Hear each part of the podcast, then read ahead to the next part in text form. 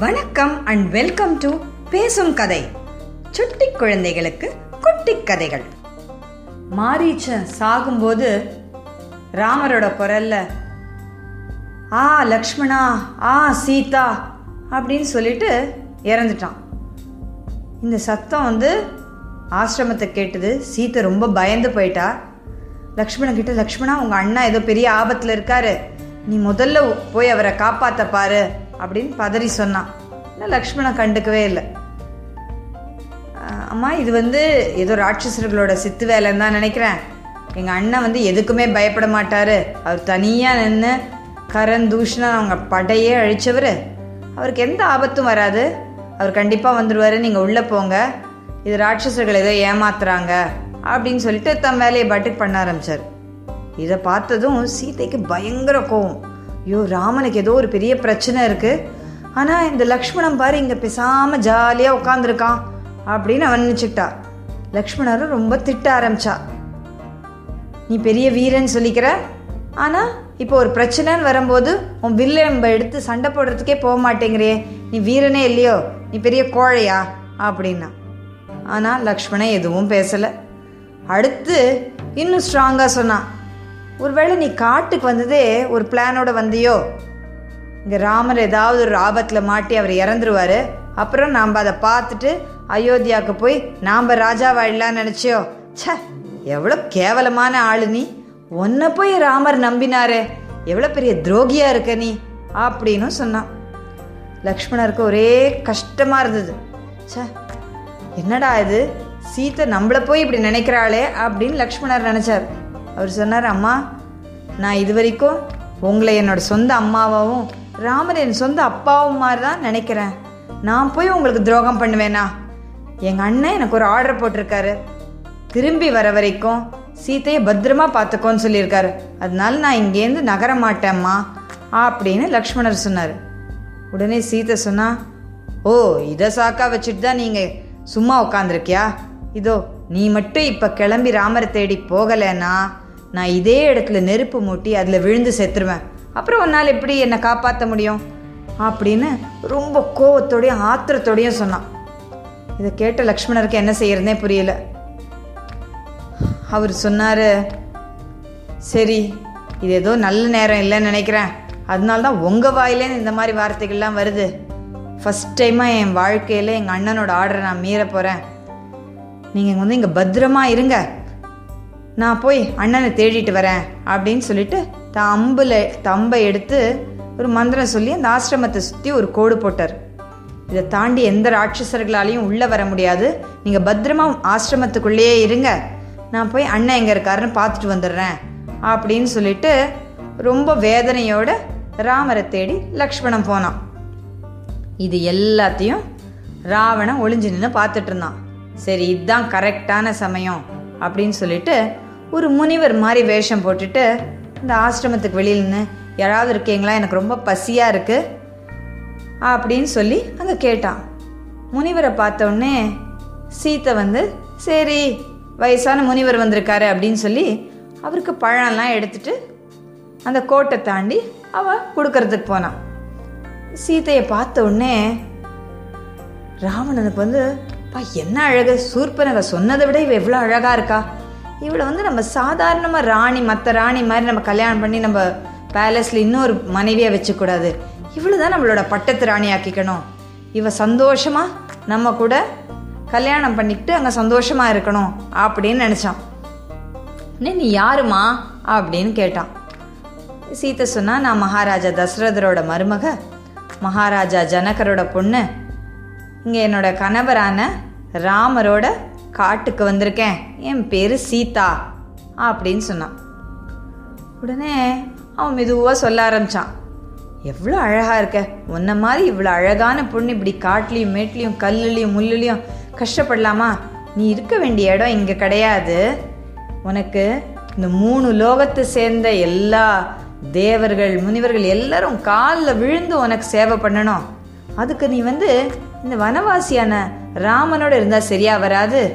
ராட்சசர்களுக்கு ராஜாவான ராவணனோட நீ இருக்கணும். ராவணன் எவ்வளோ பெரிய பலசாலி தெரியுமா? எவ்வளோ பெரிய சக்திசாலி தெரியுமா? அவனுக்கு பயப்படாதவங்களே இந்த உலகத்தில் கிடையாது. அவன்கிட்ட இல்லாத செல்வமே கிடையாது. பெரிய வீரன். அவனை பார்த்தா எல்லாருக்கும் பயம். அந்த ராட்சச ராஜனான ராவணன் கூட தான் நீ இருக்கணும். அவனுக்கு தான் நீ மனைவியாக இருக்கணும். அப்படின்னு சொல்லிட்டு தன்னோட உண்மையான உருவத்தை காட்டினான். சீத்தைக்கு திடீர்னு ஒரு அதிர்ச்சி. அவ வந்து யார் நீ? நீ ஒரு ராட்சஸ்னா ஐயோ தெரியாமல் இங்கே வந்துட்டேனே உன்னை பார்க்க வந்துட்டேன். முதல்ல வெளியில் போய் என் கணவர் இங்கே இல்லை. அவர் மட்டும் வந்தார்னா இந்த கரதூஷணர்களுக்கு ஏற்பட்ட நிலைமை தான் உனக்கும் வரும். அதனால் முதல்ல கிளம்பு அப்படின்னா. அதனால் இதனால் ரொம்ப கோவப்பட்டான். ராவண இதுவரெல்லாம் அமைதியாக பேசிகிட்டு இருந்தவன் கோவமாக அவளை பிடிச்சி அவளோட தலைமுடியை பிடிச்சி இழுத்து தன்னோட புஷ்ப விமானத்தில் ஏற்றிக்கிட்டான் சீத்தை அலற ஆரம்பிச்சா என்னை யாராவது காப்பாத்துங்க காப்பாத்துங்கன்னு கத்தினான் ஐயோ லக்ஷ்மணா எவ்வளோ கெட்ட வார்த்தைகள்லாம் சொல்லி உன்னை நான் எப்படியோ அனுப்பிட்டேனே. ஐயோ எவ்வளோ பெரிய தப்பு பண்ணிட்டேன். என்னை யாராவது காப்பாத்துங்க காப்பாத்துங்கன்னு கத்தினான் ஆனால் யாருமே காப்பாற்ற வரல. யாருக்குமே அங்கே காதுலேயும் விழலை. அப்போது இவ கத்துற சத்தத்தை கேட்டு ஜடாயு. கொஞ்சம் தூரத்தில் இருந்தார் ஜடாயு. ஜடாயு வந்து யார் கத்துறாங்க? அப்படின்னு பார்த்தார். பார்த்தா சீதா அழுதுட்டு இருந்தது தெரிஞ்சுது. புஷ்பக விமானத்தில் மேலே பறந்துட்டு இருந்தா. உடனே பறந்து போய் சீதை கிட்ட என்ன ஆச்சு? என்ன? ஏன் இங்கே இருக்க? அப்படின்னு கேட்டார். ஐயோ என்ன? இந்த ராட்சசராஜனான ராவணனை என்னை தூக்கிட்டு போகிறான் ராமர் இல்லாத போது என்னை ஏமாத்தி என்னை தூக்கிட்டு போகிறான் தயவு செய்து ராமர்கிட்ட போய் சொல்லுங்க. என்னை எப்படியாவது காப்பாற்ற சொல்லுங்க. பக்ஷி ராஜா அப்படின்னு அழுதா. ஜடாயுக்கு ஒரே கோவம். அவர் வந்து உடனே ராவணங்கிட்ட சொன்னார் ராவணா நீ பண்ணுறது ரொம்ப தப்பு. யாருமே இல்லாத போது அந்த பொண்ணை வந்து தூக்கிட்டு போகிறது வந்து ஒரு வீரனுக்கு அழகா. நீ எவ்வளோ பெரிய வீரன் எவ்வளோ பெரிய ராஜா? ஏன் இந்த மாதிரி ஒரு தப்பான வேலையை பண்ணுற மரியாதையாக சீதையை விட்டுரு. ராமனுக்கு எதிரி ஆயிடாத இது ரொம்ப தப்பு நீ பண்ணுறது சரியே இல்லை அப்படின்னு.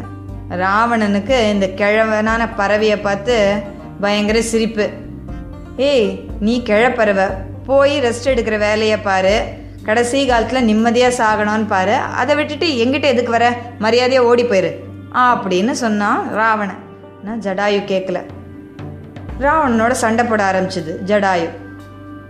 எங்கெல்லாம் முடியுமோ ராவணன் அதை குத்தினான் அடித்தான் ஆனால் நைஸாக பறந்து இப்படி அப்படின்னு பறந்து ராவணோட முதுகில் குத்துறது ராவணோட கையில் குத்துறதுன்னு அவன் உடம்புல குத்தி குத்தி காயம் பண்ணி அவனை தள்ளிவிட பார்த்துறது ஜடாயு. ரெண்டு பேருக்கும் ரொம்ப நேரம் சண்டை நடந்துச்சு. சீத்தை வந்து பார்த்து ச்சே நமக்கு அப்பா மாதிரி நம்மளை காப்பாற்ற நினைக்கிறாரே. இந்த ஜடாயுன்னு நினச்சி ரொம்ப வந்து அவளுக்கு அந்த வேதனையிலையும் ஒரு ஆறுதலாக இருந்தது. ஆனால் ரொம்ப நேரத்துக்கு ஜடாயுவால் சண்டை போட முடியல. அது ரொம்ப வயசான பறவை. ராவணனும் பயங்கர ஸ்ட்ராங்கான ஆள். கடைசியாக ராவணன் பார்த்தான். இதோட இந்த கையில் சண்டை போடுறது சாதாரணமாக சண்டை போடுறது சரியாகாதுன்னு சொல்லி தன் கையில் இருந்த வாழை வச்சு ஜடாயோட ரெண்டு ரக்கையும் கட் பண்ணிட்டான். ஜடாயு ரக்கை இல்லாமல் தொப்புன்னு பூமியில் விழுந்துருச்சு. அவன் புஷ்பக விமானத்தில் சீதையை தூக்கிட்டு போயிட்டான். கொஞ்ச தூரம் போன அப்புறமா சீதை என்ன பண்ணா ஒரு மலை உச்சியில் யாரோ நின்றுட்டு இருக்க மாதிரி இருந்துச்சு. உடனே தன்னுடைய புடவையில் ஒரு பார்ட்டை கிழிச்சு அதில் தான் போட்டுட்டு இருந்த நகையெல்லாம் அனுசூயா தனக்கு கொடுத்துருந்த நகை எதெல்லாம் முடியுமோ அதெல்லாம் கழட்டி ஒரு மூட்டையாக கட்டி அதை தூக்கி போட்டு கத்தினான் என் கணவர் என்னை வந்து தேடினாருன்னா தயவு செய்து இதை அவர்கிட்ட கொடுத்துருங்க அப்படின்னு சொல்லிட்டு கத்திட்டான் ஆனால் புஷ்ப விமானம் நிற்காமல் போயிட்டே இருந்துச்சு. கீழே இருந்தவங்க யாரும் காப்பாற்றுற மாதிரி தெரியல. கடைசியாக ராவண லங்கைக்கு சீதையை கூட்டிகிட்டு போயிட்டான். அவன் நினச்சான் தன்னுடைய சொத்தெல்லாம் காமிச்சா தன்னோட மாளிகை தன்னோட பவர் எல்லாத்தையும் காமிச்சா சீத்தை கொஞ்சம் கொஞ்சமாக மனசு மாறிடுவா. அதுக்கப்புறமா சீத்தை தன்னை தன் கண்டிப்பாக கல்யாணம் பண்ணிப்பா அப்படின்னு அவனுக்கு ஒரு ஆசை இருந்தது. அதனால தன் மாளிகையெல்லாம் காமிக்கணும்னு பார்த்தான். ஆனால் அதில் எதுலேயுமே இன்ட்ரெஸ்ட் இல்லை. சீத்தை வந்து பயங்கர கோவத்தில் இருந்தா. சீத்தை சொன்னா நீ பெரிய வீரன் வீரன் சொல்லிட்டே இருக்க. ஆனால் என் கணவன் இல்லாத போது திருட்ட திருடம் மாதிரி திருட்டுத்தனமாக வந்து என்னை தூக்கிட்டு வந்துட்ட. இப்போ மட்டும் என் ராமருக்கு இது இந்த விஷயம் தெரிஞ்சதுன்னா நீங்கள் எங்கே இருந்தாலும் சரி வந்து உன்னை அழிச்சிட்டு என்னை கண்டிப்பாக காப்பாற்றி கூட்டிகிட்டு போவார். அதனால் நீ வந்து உன் ஆயுஸ் ரொம்ப நாள் இருக்குன்னு நினைக்காத ராவணா உனக்கு அழிவு நெருங்கிருச்சு. கண்டிப்பாக என் ராமர் வருவார். இதோ கடல் தாண்டி என்னை கூட்டிகிட்டு வந்துட்டோன்னு நினைக்கிறேன் ஆனால் இந்த கடலையே வத்த வச்சு இந்த இடத்துக்கு வந்தாவது என்ன? என்னை கண்டிப்பாக என் ராமர் காப்பாற்றுவார் நீ நிச்சயமாக அவர் உன்னை பார்க்குற நாள் தான் உனக்கு கடைசி நாளாக இருக்க போகுது. அப்படின்னு சொல்லி அவங்கிட்ட பேசினான். ராவணனுக்கு இப்போது கோபம் அதிகமாயிருச்சு. ராவணன் சொன்னான் சரி உனக்கு நான் ஒரு பன்னெண்டு மாதம் டைம் தரேன். அதுக்குள்ளே நீயே உன் மனசை மாற்றிக்கோ நீ என்னை கல்யாணம் பண்ணிக்கிட்டு எனக்கு ராணியாக இருக்க சம்மதி சம்மதிக்கணும். உன்கிட்ட நான் எவ்வளோ கெஞ்சுறேன்? பாரு எனக்கு எவ்வளோ சக்தி இருக்குது எவ்வளோ பலம் இருக்குது அப்படி இருந்தாலும் நீ சந்தோஷமாக என்னை கல்யாணம் பண்ணிக்கணும் தான் நான் ஆசைப்பட்றேன். ஆனால் நீ ரொம்ப பேசுகிற அதனால் உனக்கு பன்னெண்டு மாதம் டைம். அதுக்குள்ளே நீ ஒத்துக்கலைன்னா இதோ என்னோடய சமையல்காரங்க இருக்காங்கல்ல உன்னை சமைச்சு எனக்கு சாப்பாடை போட்டுருவாங்க. அதனால் பன்னெண்டு மாதத்துக்குள்ளே நீ ஒரு முடிவெடு அப்படின்னு சொல்லி அந்த அவன் மாளிகைக்கு பக்கத்தில் அசோகவனம்னு ரொம்ப அழகான ஒரு கார்டன் இருந்தது. அந்த இடத்துல சீதையை கொண்டு போய் உட்கார வச்சான். ஏன்னா அவள் தான் பேலஸ்குள்ளே இருக்க இஷ்டப்படலையே அவளுக்கு என்னென்ன வசதி வேணுமோ எல்லாம் செஞ்சு கொடுங்கன்னு அங்கே இருந்த ராட்சசிகள் கிட்டலாம் சொன்னான்.